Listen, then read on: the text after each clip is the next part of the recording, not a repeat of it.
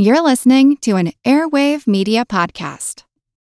Another day is here, and you're ready for it. What to wear? Check. Breakfast, lunch, and dinner? Check. Planning for what's next and how to save for it? That's where Bank of America can help. For your financial to dos, Bank of America has experts ready to help get you closer to your goals. Get started at one of our local financial centers or 24-7 in our mobile banking app. Find a location near you at bankofamerica.com slash talk to us. What would you like the power to do?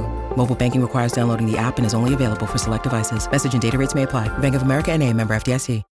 When you need mealtime inspiration, it's worth shopping Kroger, where you'll find over 30,000 mouthwatering choices that excite your inner foodie. And no matter what tasty choice you make, you'll enjoy our everyday low prices, plus extra ways to save, like digital coupons worth over $600 each week. You can also save up to $1 off per gallon at the pump with fuel points. More savings and more inspiring flavors make shopping Kroger worth it every time. Kroger, fresh for everyone. Fuel restrictions apply. Hi, Seth. Hey, Molly. Are you up for an experiment? I am. This sounds ominous. okay, it's not the ominous kind. All right, I uh, I want you to hold out your hand. Yeah.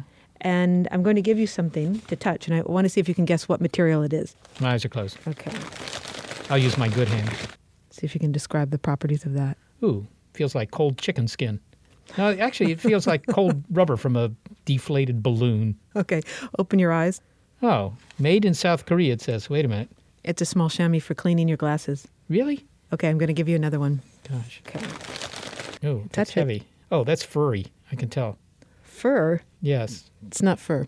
It's not fur. Feels like fur. Open your eyes. I think it's well. It's a it's a Dacron wig. It's hair. Yeah, but it's not real hair. No, it? it's artificial hair. Well, could use some. Okay, Right. we'll do one last thing here. See if you can okay. figure out what this material is I'm about to put into your hand. Eyes shut. Yep. Okay. That's a matchbox. I can tell that. What's the material, though? Um, I don't know. It feels sort of like wood, actually. Wood. Yes, I'll say wood. Okay, that one oh, it is wood. right. Hey, all right. You got See, I'm that not such a blockhead after all.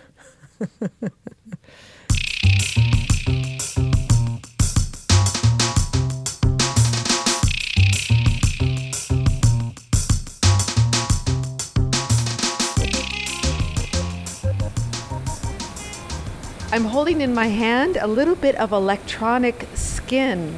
And I'm joined by Darren Lipomi. He's a chemical engineer postdoc at Stanford University, where we are now. I'm Molly Bentley, and we're at the university's Skin Lab. Is that what it's called, Darren? Uh, we call it the Laboratory for Organic Semiconductors and Conductors. Somewhere along the line, I think it got the nickname the Skin Lab. We'll join Seth Shostak later in the show as we tour the materials of the future. This is Big Picture Science and Material Whirl. And we'll begin our whirl here. Now, Darren, human skin is not a material, but what I'm holding here is a synthetic material. That's right. What it's made of is an elastic film of silicone rubber of the sort of the type that you would buy at the hardware store. And what makes it special are films of spaghetti like carbon nanotubes that are very conductive. Now, I can't really feel what the texture is like because we're required to wear gloves. But even through the gloves, I can tell it feels like a pliable, bendable bit of soft plastic. And it's unbreakable. So I could stretch this and try to tear at it, and it would resist all my attempts to destroy it. Right. You can stretch it by about 50%, and if it were thinner, you could stretch it by about 150%. This doesn't look like human skin at all, but it is being developed as a replacement for skin, isn't it? That's one of the, the applications that we foresee. So I'm actually in a laboratory that's run by Professor Zhenan Bao, who has a grand vision for this type of stretchable organic electronics. And this work is funded by the United States intelligence community. And there are applications in potentially soft robotics for artificial intelligence systems, skin to apply to prosthetic devices for injured soldiers and burn victims. Now, there are a lot of wires sticking out of it, actually, tiny little copper wires, like little hairs. What are those for? So the wires are to connect the device to instruments in the laboratory. And really, the important part are the semi transparent lines that you can see that are crossing like a grid. And at each point of intersection in the grid is a capacitor. So when the lines cross, it's like a parallel plate capacitor. And a capacitor has the ability to store charge between the plates. And when the plates move closer together, the capacitance increases. And what this device does is measure the change in capacitance, and that can be converted to a pressure. So we can apply pressure to it and measure the capacitance. This little bit of skin here, and I should say I'm calling it electronic skin, but its proper name is transparent elastic pressure sensor. It also has a coating of carbon nanotubes on it. What are carbon nanotubes? Carbon nanotubes are very tiny threads, about a billionth of a meter in diameter, that have exceptionally high tensile strength and exceptionally good electronic properties. And they come in two forms. Some of them are conductive and some of them are semiconductive. But if you have a a mat of them like pickup sticks or a plate of spaghetti, more like a plate of spaghetti, then the whole thing is, is conductive. I think we could do a demonstration on just how conductive this material is, right? Over here? Yeah. Okay, let's go over here.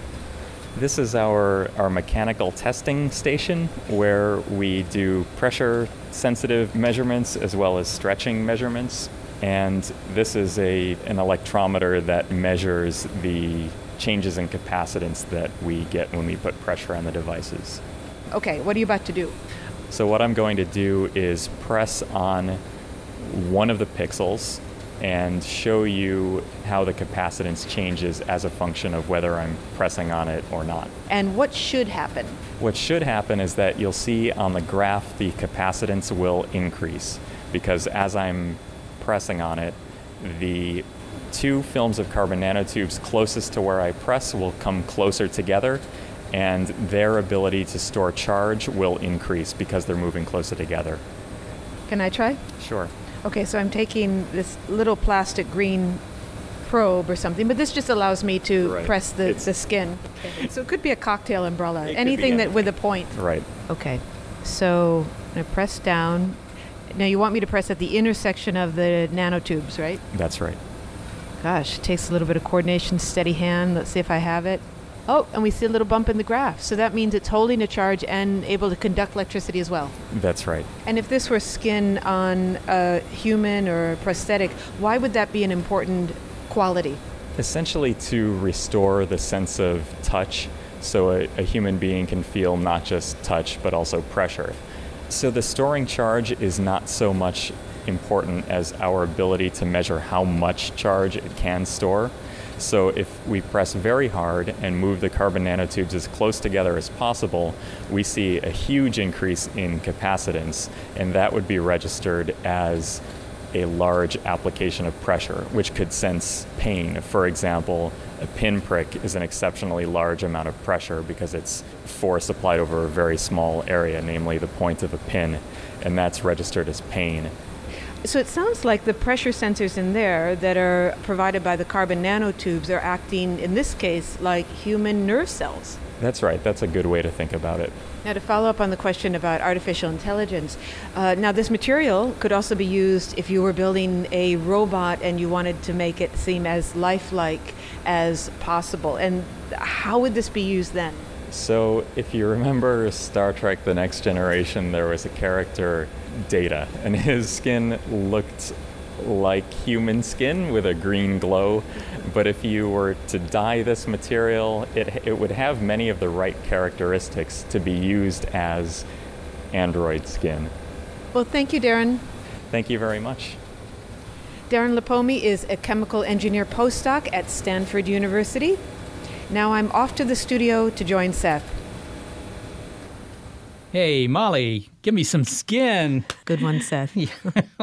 well, that's really interesting, Molly. Tell, tell me again, what did it look like? I mean, was it a big sheet of stuff? No, it was actually small, about the size of a, a deck of cards, and it was translucent and pliable. So this was like a material that you could bend and twist and had all these little wires sticking out of it. So it's really an engineered material that has the properties of something that in the past only biology could make. Although it doesn't look like biology, it doesn't look like skin, although that's what they're creating it for. Well, what strikes me is that it, it does have the properties of skin in the sense that it's stretchable and it and it doesn't break and and most amazing of all, the fact that it can sense pressure at you know any of thousands of spots uh, across it. That's really interesting. I can see it as the fingers of robots in the not too distant future. So this is an engineered material. You know, in the past, we had to sort of accept what we inherited in terms of materials. Anyhow, cotton, plastic, iron, they're all great. But the problem is that those materials, they just come with whatever properties they come with, and we take them or leave them. How about iron or steel? Yeah, great stuff, good tensile strength. They're really strong and all, but, you know, they rust. That's not so good. How about copper? Well, copper doesn't rust, but the problem is it's soft. So if you try and make something, you know, like a tool with make it out of copper, it just doesn't work very well. Okay, how about cotton? Well, actually, I like cotton for my shirts, but on the other hand, you have to admit, you know, it, it has a lot of disadvantages. You have to iron it usually. You've cottoned on to the idea, at least for shirts. But what you're saying is that many of these materials, they have their disadvantages. So it opens up a whole window to a suite of materials that might replace or at least supplant what we've been using so far. Materials that are better, stronger, faster. Okay, maybe not faster. Well, maybe they would be. I mean, if you had a coating of the right material, it just might make a plane more aerodynamic. Scientists are working on all sorts of new stuff, from nanoparticles to engineered materials, and that process in the past was haphazard, was slow, but that's changing. In the same way that we might re engineer biology, for example, to treat disease, we're going to be re engineering our material world to improve our lives. Linda Schadler is a materials scientist and engineering professor at Rensselaer Polytechnic Institute. Linda, at uh, a lab at Stanford University, Darren Lipomi and others are using carbon nanotubes to make a, kind of an artificial skin. Now, carbon nanotubes, as I recall, are sort of like plastics. When Dustin Hoffman said plastics in the movie The Graduate, that carbon nanotubes are the material of the future, is that really true? Well, carbon nanotubes are very interesting materials, and they certainly will be used in the future. But I think they're going to be used in applications that we weren't expecting. Initially, we thought we might build cables to the moon. And that's probably not going to happen, but instead they're being used in these very advanced niche applications where their small size and high surface area lends them properties that we can't get other ways. They are very strong and very stiff compared to their weight. And they also have very high electrical and sometimes thermal conductivity. So that combination of properties makes them unique. We used to think of them as sort of the ultimate carbon fiber like the kind of fiber that's put in your skis or your tennis racket, except they're much smaller and much stronger and much stiffer. Okay. Well, now you said that we're not going to use these things to build a, a space elevator or something like that. But uh, give, give me an example of the kind of things that carbon nanotubes might be used for in the near future. Well, certainly this artificial skin that you mentioned is very interesting, but I have friends that are looking at the use of nanotubes to stabilize certain enzymes, for example, that can then kill bacteria. So you could attach the enzymes to the nanotube, put it inside a polymer, and make a paint that kills bacteria in hospital surfaces. And the role of the nanotube is it stabilizes the activity of the enzyme, the ability of the enzyme to kill the bacteria instead of the enzyme sort of evaporating. I mean, this would be sort of a you, you wear an antiseptic garment? Is that the idea? it could be. I think more we're thinking about doorknobs and uh, countertops. Well, that's fantastic. Now, you also work with nanoparticles. I mean, these are. I don't know that these are nanoparticles or nanotubes. I suppose. Uh, tell me, uh, tell me about nanoparticles. It certainly sounds good. Well, nanoparticles are just really, really small particles, and so now instead of the diameter being very small of a tube, you've got a diameter of a sphere being less than 100 nanometers. So less than 100 nanometers would define it as a nanoparticle. All right. And what's interesting about them is you can get combinations of properties that you couldn't get before. So, for example, if I want to take a polymer and I want to change its index of refraction, its ability to bend the light, one way to do that is to add a metal oxide like titania particle to the polymer. But if the particle is too big, then it scatters light and the polymer can't be seen through, so what's the point of bending the light? But if the nanoparticles are small enough, then the light is not scattered and the light passes through the polymer, so the polymer stays transparent, but you've altered its index of refraction. that's very important as we're creating new light emitting diodes, for example. To improve their efficiency, we need the encapsulants, the materials on top, to have different indices of refraction. So you're saying that you're using these nanoparticles to make really tiny little lenses. Mm-hmm. Okay. That's one application of them, absolutely. Now, I, have heard lots of promises about nanotechnology. Uh, that's clearly one application, but that's you know that's a fairly specific technical application. If I were to ask you, what would I see in my daily life, say ten years from now, that involves nanoparticles? What would be the most widespread use of these things? Wow, that is very hard to predict. But I do believe there'll be a lighting revolution, and that this ability to tailor the properties of the polymers is going to help that revolution occur. I also think that things that will be affected by nanoparticles that you might not see will be materials that help us transmit electricity more efficiently. But whether you're going to see them in your uh, coffee mug, probably not. Will you see those that technology in your iPhone? Yes, but you won't know it's there. So, in terms of things you'll actually see, they're too small to see. you won't know they're there. But they are going to be affecting many applications that impact our lives. Now, when we talk about these kinds of nanoparticles, are they just, you know, known molecules? Are they just, you know, small pieces of known stuff? Or can we engineer nanoparticles that are made of something that really doesn't exist in bulk form, something that I couldn't pick up a block of it? We can make new kinds of nanoparticles um, but I just want to go back a minute, sorry about that, and answer the question about what will affect your daily life. Let me just mention that sunscreens right now and some of the pain relievers that have very long life already use nanoparticles in them. But most of those nanoparticles are made from things that we could take out of the earth and just make smaller and smaller and smaller. The kinds of nanoparticles that are emerging as new nanoparticles are ones that are layered. So you'll have one kind of material in the center and then another material surrounding it. And that does things like if the material fluoresces and then you encapsulate it in another material, sometimes it fluoresces even more. Or based on what you put in that second layer, you can get the nanoparticles to organize themselves into strings or sheets. Okay, so you have these fluorescing, you know, glowing, if you will, particles surrounded by a a, a coat of something. It sounds like an M and m and m What what would the application of something like that be? It could be for light emitting, again, light emitting diodes, where you have one wavelength of light coming out of the LED, but you want a white LED, and so it hits these materials that phosphoresce or fluoresce and change the wavelengths to be a, a different set of wavelengths. Some of the other applications are just in being able to put them in as trackers. So you put them, you attach them to a protein, let's say, and you want to know where that protein goes in your studies in your laboratory, you'll be able to see it better because the nanoparticle fluoresces and you can look at that fluorescence in a microscope. Hold on, and we'll continue Seth's conversation with Linda Schadler in a moment. It's a material world on Big Picture Science. From the latest in artificial intelligence to new apps and business upgrades, the tech industry is always changing and growing. So keep up with the Daily Crunch podcast from TechCrunch. With new episodes released nearly every day, the Daily Crunch gives you a brief overview of the biggest tech headlines, and it's all delivered in around five minutes or less, so you can easily hear about the latest updates while trying some of those updates for yourself. Listen to the Daily Crunch now, wherever you get your podcasts. That's the Daily Crunch, wherever you get your podcasts. We continue Seth's conversation with Linda Schadler about the materials of the future. Now, we've been talking about the really small here. But let's let's step back a bit.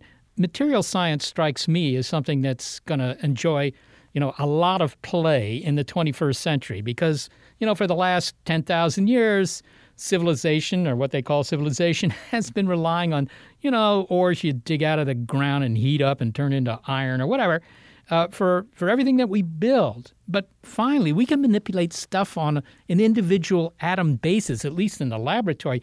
Are, are we going to see a whole bunch of new materials that are, you know, macro in size?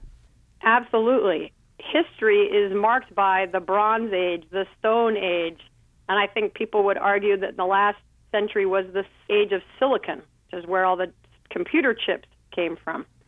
And so our ability to make synthetic materials really started almost 100 years ago and has been our ability to do that has been improving and improving. So I'm not sure we're going to see a step jump in the development of new materials, but we're getting better and better at designing them to have very specific properties. I have to say that uh, driving in today, I passed by some new condos under construction here, and uh, they were using wood. And I they're, they're making this stuff out of trees, and that would have been true 5,000 years ago. I thought, surely we can engineer, you know, some sort of super duper stud material, some something better than the kind of aluminum and plastic studs we have now, to replace building things out of wood. It seems so archaic. You know, sometimes nature makes the very best materials, and I'm not sure we'll ever beat wood for the price, the renewability, and the, the sustainability and the uh, strength of its.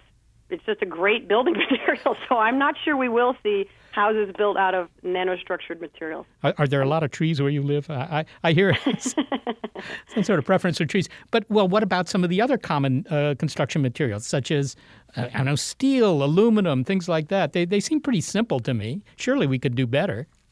Ah, but steel and aluminum are not simple. There have been hundreds of years of technology developing the structure in those alloys. They're actually mixtures of metals and sometimes carbon and, and other elements to get those properties. The aluminum that your airplane is made out of is a highly advanced material, often having some nanostructure to it already. I see. Well, speaking of airplanes, uh, what about some sort of coating? Maybe it's a nanomaterial coating, maybe not, that maybe you could put on the wings and the fuselage of aircraft to reduce the air friction, because after all, that's a really important thing when you're moving at 500 miles an hour. Uh, it seems that that would be an obvious application. I- is that conceivable? You might be right. I think coatings that make things stealth is more likely. And there, but there are people working on manipulating materials and the shape of the, the very surface of an aircraft wing to reduce friction and drag. Um, but there probably are also coatings that will improve flight as well. But I'm not familiar with those.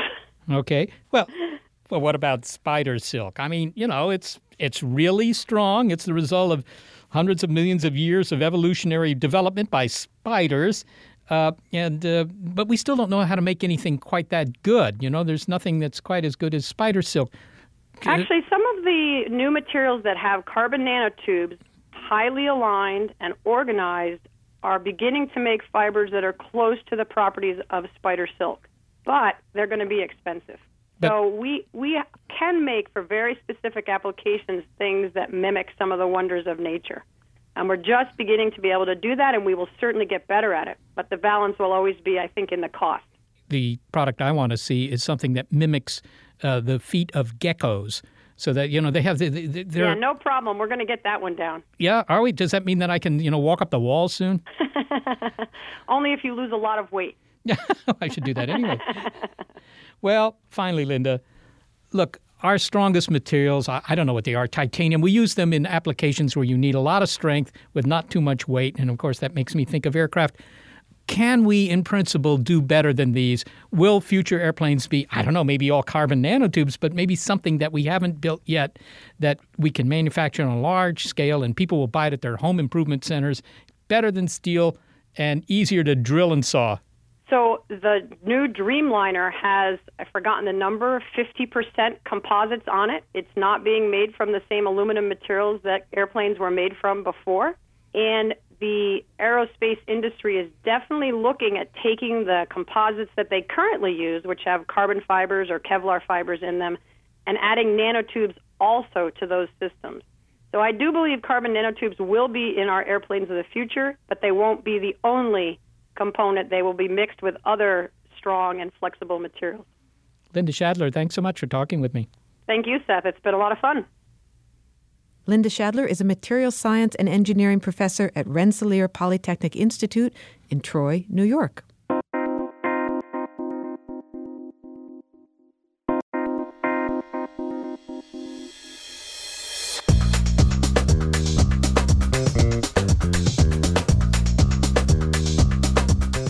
There are many dimensions to the future of materials science. Yep, but it's not just the raw materials themselves that will change. How we turn them into things, tools, structures, whatever, that's going to change too.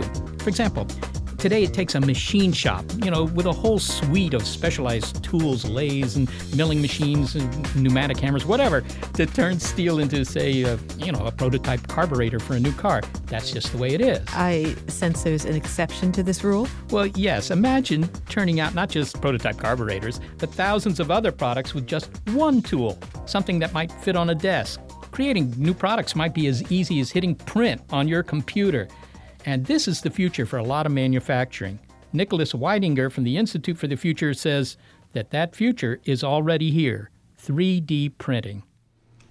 Well, Nick, you've got something set up here on the table. It's a, it looks like a plywood box with a bunch of stuff in it. I mean, some sort of mechanism. Tell me what this is. This here is a MakerBot. It comes from MakerBot Industries out in New York. A bunch of guys got together and figured out how to build a kit for a 3D printer it's basically a printer where you can put in a file and make a three dimensional object out of plastic. Okay, so this is not a printer in the traditional sense where you put in a sheet of paper and you get something pretty flat out of it. This can make objects that have depth. Exactly right. It's um, it's actually very similar with two dimensional printer in a lot of ways. Only it has a third dimension to it. What what does it use as ink? It's a glorified hot glue gun. You have a a feed of material that goes into it, and then it's heated up and extruded out onto the platform. Now, what you've got here is kind of a two dimensional stage, as it's called, as you might find under a microscope for moving things back and forth or side to side. Yeah. Okay? So that's being driven by a bunch of motors that are presumably driven by a computer. Exactly. Okay. So then you've got uh, the sort of the print head, which looks like some sort of hypodermic needles assembly coming up, that's aimed at this stage, this platform, this moving platform, and it has this, what you call a coil of. Uh, ABS, that's a kind Yeah. of plastic going into it. Yeah. it's the same thing that you make Legos out of. Okay, well, well, I haven't made too many Legos recently, but okay. So it's kind of plastic, and so that gets melted and then uh, spewed onto the uh, platform. Yeah, it's heated up to this machine in particular works best at 235 degrees C. I, I don't mean to be insulting, but this this doesn't look like a commercial product to me. I mean, it's built out of plywood and, and so forth. I mean, it looks like it might work, but it, it, is this kind of a do-it-yourself 3D printer? Yeah, it's absolutely uh, it's a hobbyist kit essentially. And uh, is it expensive? Um, this kit right here is if you get it on sale at Christmas, it was a thousand bucks. Okay, but it's a manufacturing facility that fits on your desk. Yeah, yeah. It's uh, I carried it here on the train this morning. What are we going to make? Are we going to make a 747 life size? What?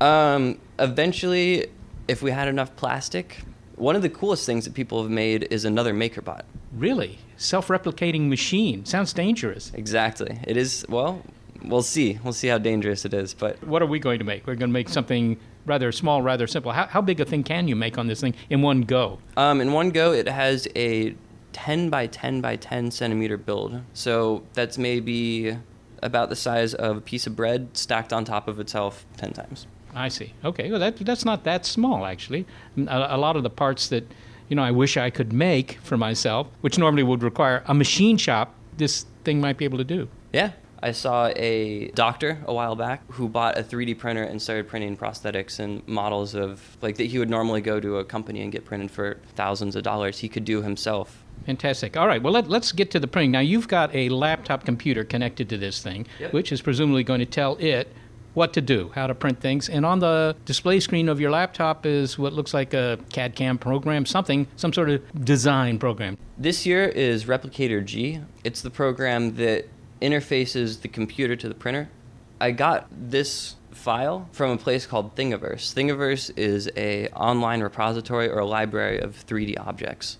Basically, people go to Thingiverse and upload files, and then anybody can freely download them and print as many as they want. So, in other words, you could go to this Thingiverse website and you can find all these parts, all these objects. Yep. And if what you want to build happens to be among those objects, somebody's already worked out all the computer instructions for the 3D printer. Exactly.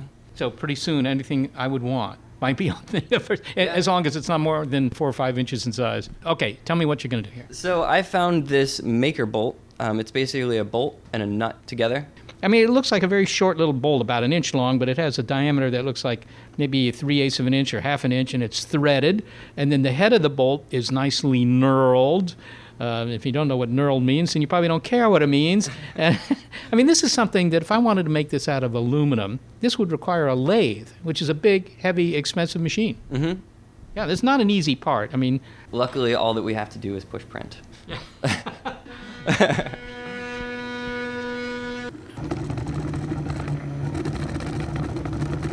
This is sort of a do-it-yourself 3D printer, but uh, I assume that there are much bigger 3D printers if you're in the commercial end of this sort of uh, an operation. In principle, there's really no limit to how big an object you could make if you were willing to build a big enough 3D printer, right? I mean, you could build houses with a 3D printer. Yeah, in theory, you could you could print another Earth if you wanted to.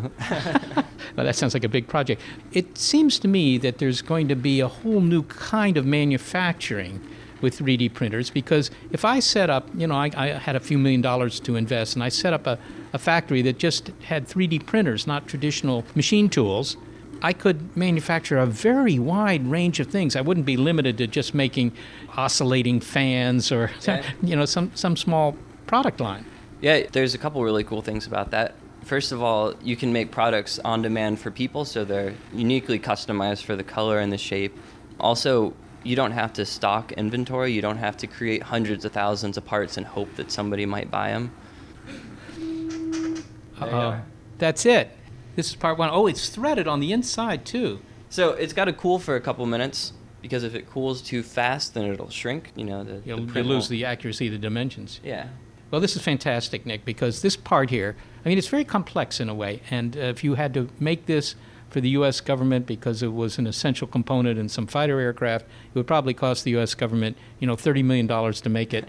We've made it here in about under 10 minutes using a few pennies worth of plastic and a machine that cost a thousand bucks. Yeah. Well, Nick Weidinger, thank you so much for uh, showing me this 3D printer. And all I can say is I'm going to look for the desk space at home so I can buy one of these things. Cool. Well, thanks for coming in. I love to share this. And it's such a fun technology to play with. I can't wait until everybody gets the privilege. Nicholas Weidinger is a research assistant at the Institute for the Future in Palo Alto, California. Hey, this 3D printer is cool. I made a porcupine shaped soap dish. What's this machine over here? Uh, Gary, that's a beta model. It says do not touch except when authorized by a physics professional. So I think you ought to just refrain. That means t- touch. No, Gary, it's an untested prototype. I mean, they can have funny bugs. So I like just, experiments. Uh, no. Just let me get the. Di- give me that. You get away from that dial. Here goes. Come on, get. What happened? Oh, I feel funny. You look funny. My hands are like rice paper. We're in two dimensions. And to my critics who say I lack depth, I can only bring say, back my other dimensions. Now, Gary, don't go all non-linear or non-planar. It, it seems it didn't print an object; it reprinted us in 2D. We're as flat as an untuned piano. So just redial it, but carefully. Quick, change the dial. No, no, no, no be careful. Oh, jeez. Nice job. Just aces. Now we're in one, two, two, ten dimensions. My head is all logy, and my stomach's doing that roller coaster thing. I'm in a bad Jimi Hendrix video. Where's that dial? Hey, uh, can we linger just a little bit longer? I mean, I might prove superstring theory. You need multiple dimensions for that, and the Nobel Committee would. Can't get my hands on it. There. Well, well, that's better. I mean, I seem to be me, and, and you seem to be you. Back in the 3D world. The discovery of an RNA that binds coenzyme. Of course, under pressure of more than 10 to the 15 bar. What's going on? Type T RNA's pRNA. I'm surrounded by eggheads. Well, you misdialed again. I mean, we're no longer in 10D, we're in 3D, but we're being bombarded by PhDs. Well, it's clear that inverse compton scattering. Well, turn it off. Turn it I'm off. I'm trying. Cell respiration includes the glycolysis, citric acid cycle, and the electron transport to complete that catabolic pathway for the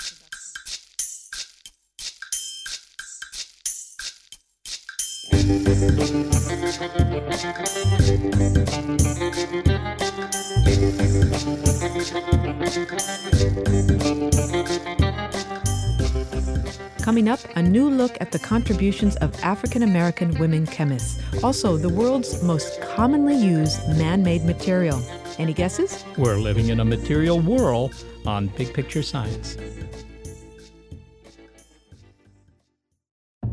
The corporate world is like the ocean. It's alluring, but it's also full of deadly creatures that can shred you to pieces. It becomes kind of like a Game of Thrones political arena where everyone's trying to murder you to get your job or your title. As former corporate executives, we know firsthand that navigating corporate waters is not easy. My family doesn't come from corporate background, so I didn't have any sort of guidance in that. I wish people would be able to understand in this corporate world that talking about things that don't work or identifying problems does not mean you're a problem. We'll dive deep into what happens behind fancy corporate doors or Zoom backgrounds or whatever. Are they really performance improvement plans or just a legal tool to get rid of people?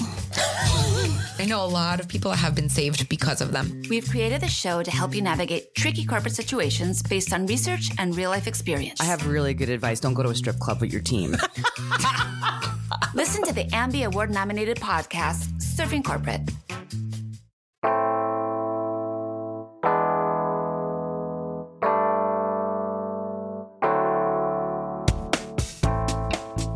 Material science examines the relationship between the structure and properties of materials. It incorporates physics, of course, but also engineering and chemistry. It's not a surprise to learn that women have made important contributions to the field of chemistry. The most recognized female chemist may be Marie Curie, born in Poland, who discovered thorium and radium. Or, if DNA is your thing, Rosalind Franklin, a British chemist, worked on the structure of the double helix. But the most famous African American female chemist? That there's sometimes a pause after that question prompted Jeanette Elizabeth Brown to do some historical research. A retired chemist, Dr. Brown was the first African American to earn a degree from the University of Minnesota Department of Chemistry graduate program. She went on to work in industry. Then, inspired by the achievements of another first, Marie Daly, the first African American woman to receive a PhD in chemistry just after the Second World War, she decided to write a book. African American Women Chemists profiles 25 scientists, what inspired them, and what their contributions have been in a field where, in the 20th century, there were few black men, let alone black women. Jeanette, you met Marie Daly, who worked on the chemistry of DNA, at a conference. She was the first African American woman to earn a PhD in chemistry in the U.S. Uh, when did that happen, actually? Her PhD was in 1947. 1947. So that that's you know relatively recently. I remember 1947. What was Marie Daly's contribution to chemistry? If you had to describe what it was that she did, what would you tell me? Well, in order to get in research, she had a PhD from Columbia University. Then she wanted to work at Rockefeller Institute. They were working on the amino acids, which were the precursor to the discovery of the double helix. Well, when we think about the discovery of DNA by Crick and Watson, that was, I believe, in the early 1950s. So this mm-hmm. was this was research that preceded that. Was it uh, instrumental, do you think, in Watson and Crick's work? Yes, I think. Yeah, Watson cited that paper in his Nobel Prize speech, and so when I saw that, I said, "Oh my God!" You know, because I think recently he talked about women in science, and he said that women don't do very good science, but he didn't realize that when he gave his Nobel Prize speech, there was an African American woman who had done that research. Now, I have to say that, you know, Marie Daly is not a name that I knew. This is somebody who was setting precedents, entering a field that, you know, women and, and African American women in particular hadn't really entered before. She was truly a pioneer her story kind of inspired you to learn about other African American women who are chemists. Of course, you are a chemist, so I presume that motivated your interest in learning about chemists.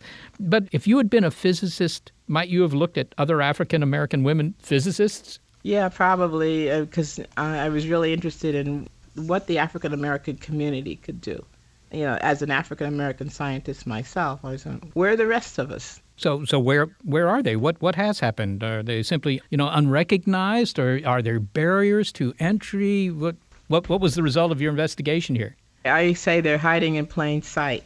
And what I found out, especially the women who worked lived in the South, they were educated by teachers who understood their science because they had masters or PhDs, but they were teaching in high school. There was the barrier. They couldn't teach in college or they couldn't teach in a white school district. so that they were mentored by these teachers. Then, and when they got to college, uh, many of the women, other than Marie Daly, who grew up in New York and lived in New York, they went to the historically black colleges. You said that many of these African American scientists are sort of hiding in plain sight. Mm-hmm. Did that not make it difficult for you to kind of track them down? Uh, did you have difficulty in finding out about these people? Yeah, I w- my book goes from 1865 to 1965. And I wanted to find the earliest woman to get any degree in chemistry.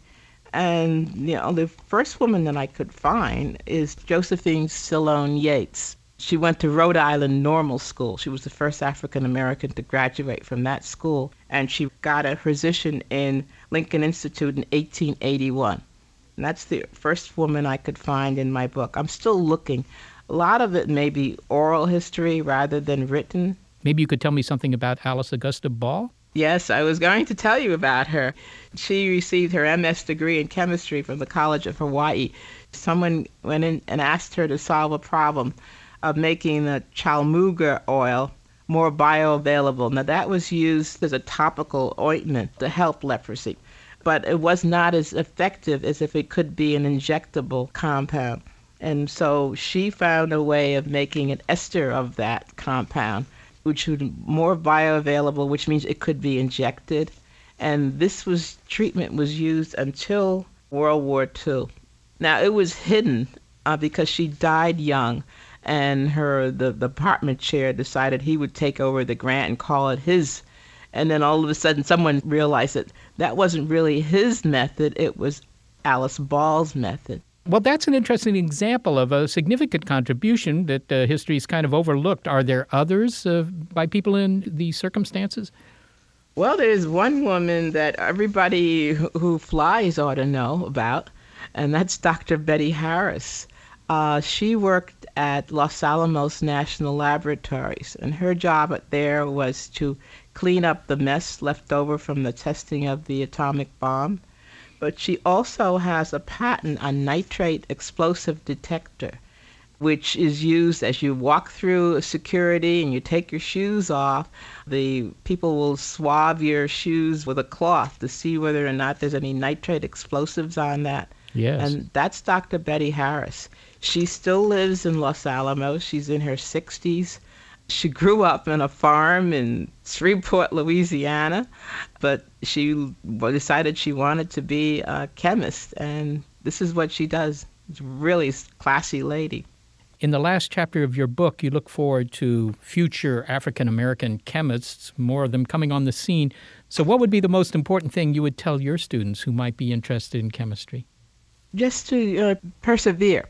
There is a woman who wrote a book called Swimming Against the Tide and she says young African American girls now in school, they may be still interested in science and they will, if they have encouragement from family, from teachers, or from other people, they will just swim against the tide, even though people will say, oh, you shouldn't be a chemist because you're black, you know, da da.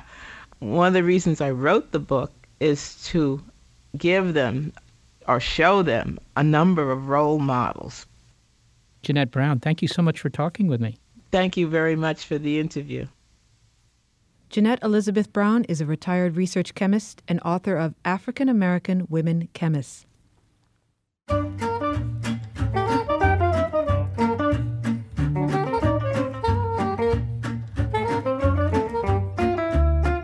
Listen and see if you can identify what material this gentleman is referring to.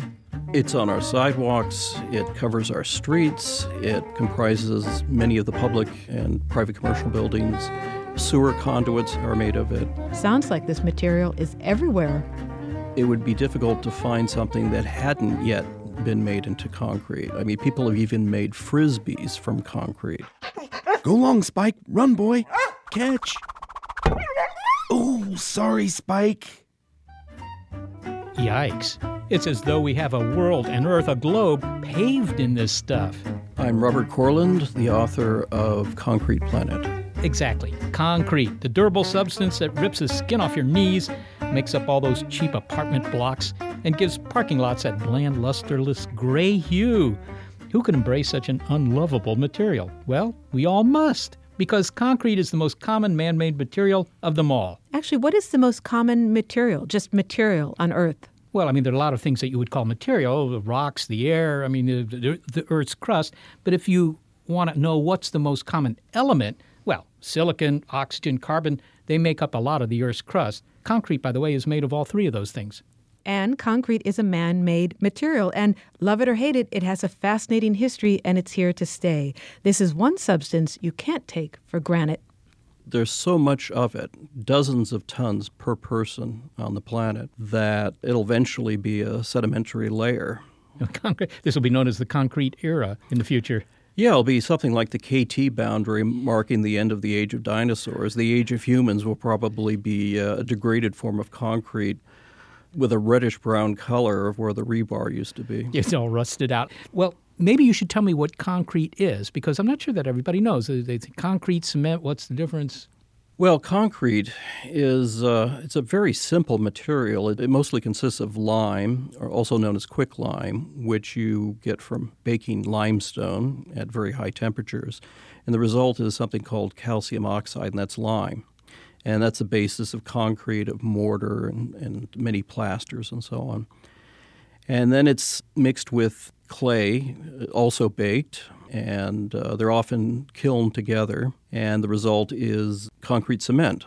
It's a very simple material, and yet most people aren't aware of how important it is. And so people will say a cement patio, but it's really a concrete patio. Mm. It's very common to hear cement mistaken for concrete the problem with concrete is that back in the early 20th century, it was promoted by the cement industry, reinforced concrete, I should say, was promoted by the cement industry as being a permanent building material. Well, they told lots of fibs about concrete, and that was uh, one of the worst because it turns out that concrete probably has the shortest lifespan of any major building material, including wood. Really? Uh, yes. The world we built of concrete, those sewer conduits, highway overpasses, and so on, will eventually fall apart, and they fall apart in a very short period of time, between 50 to 100 years. What does it to them? Just the weather? Well, the Romans probably recognized that you don't mix iron with concrete, and that's why they didn't use it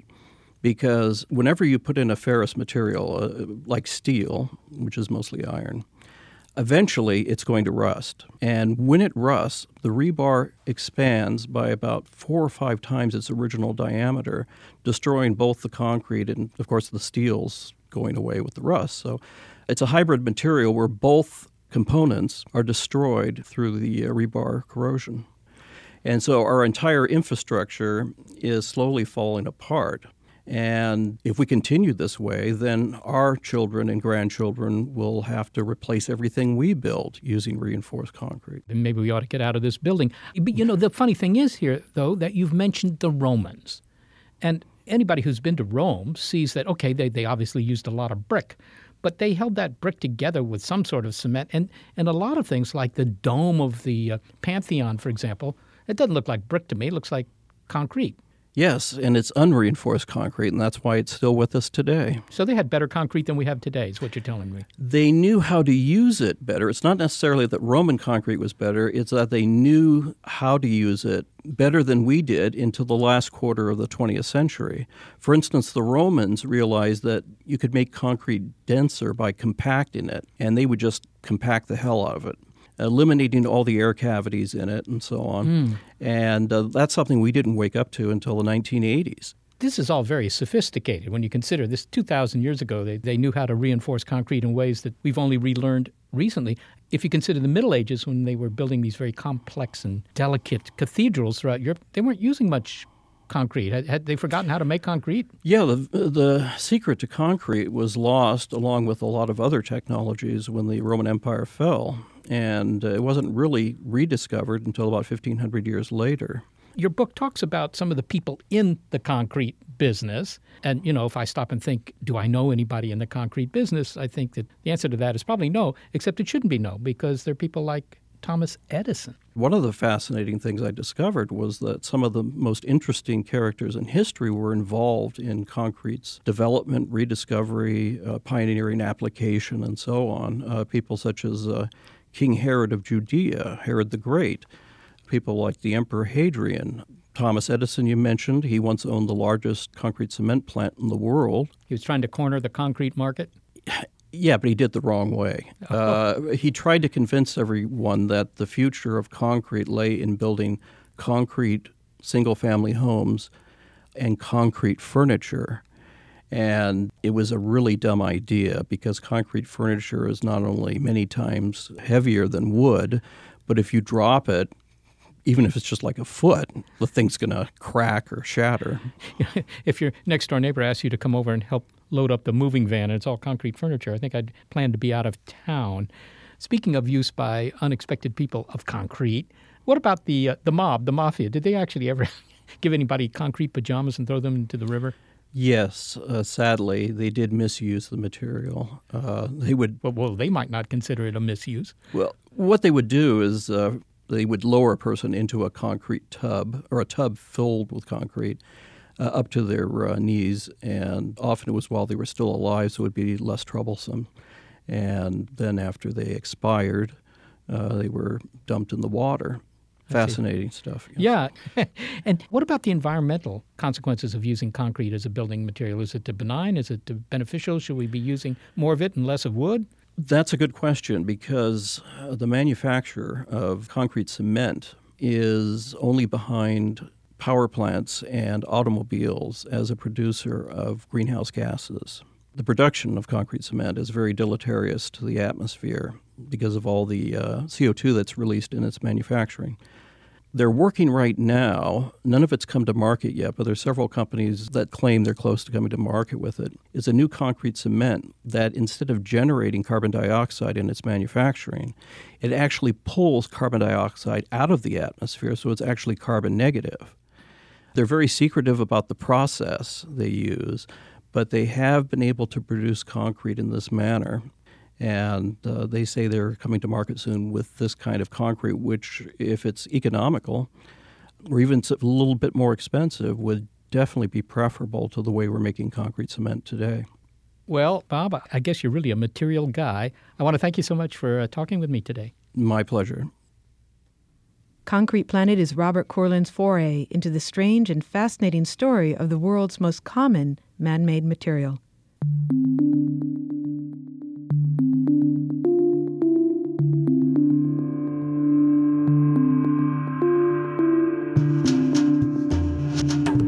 Thanks to our durable production staff, Gary Niederhoff, Barbara Vance, Jay Weiler, and Marissa Fessenden. Also support from Rena Shulsky David and Sammy David and the NASA Astrobiology Institute.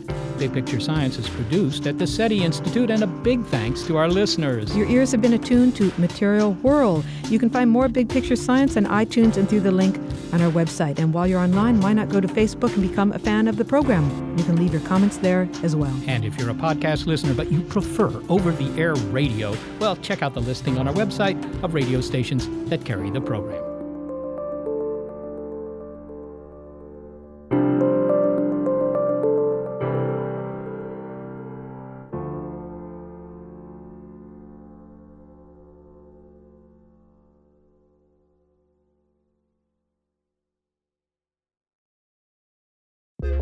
The world is constantly changing and transforming.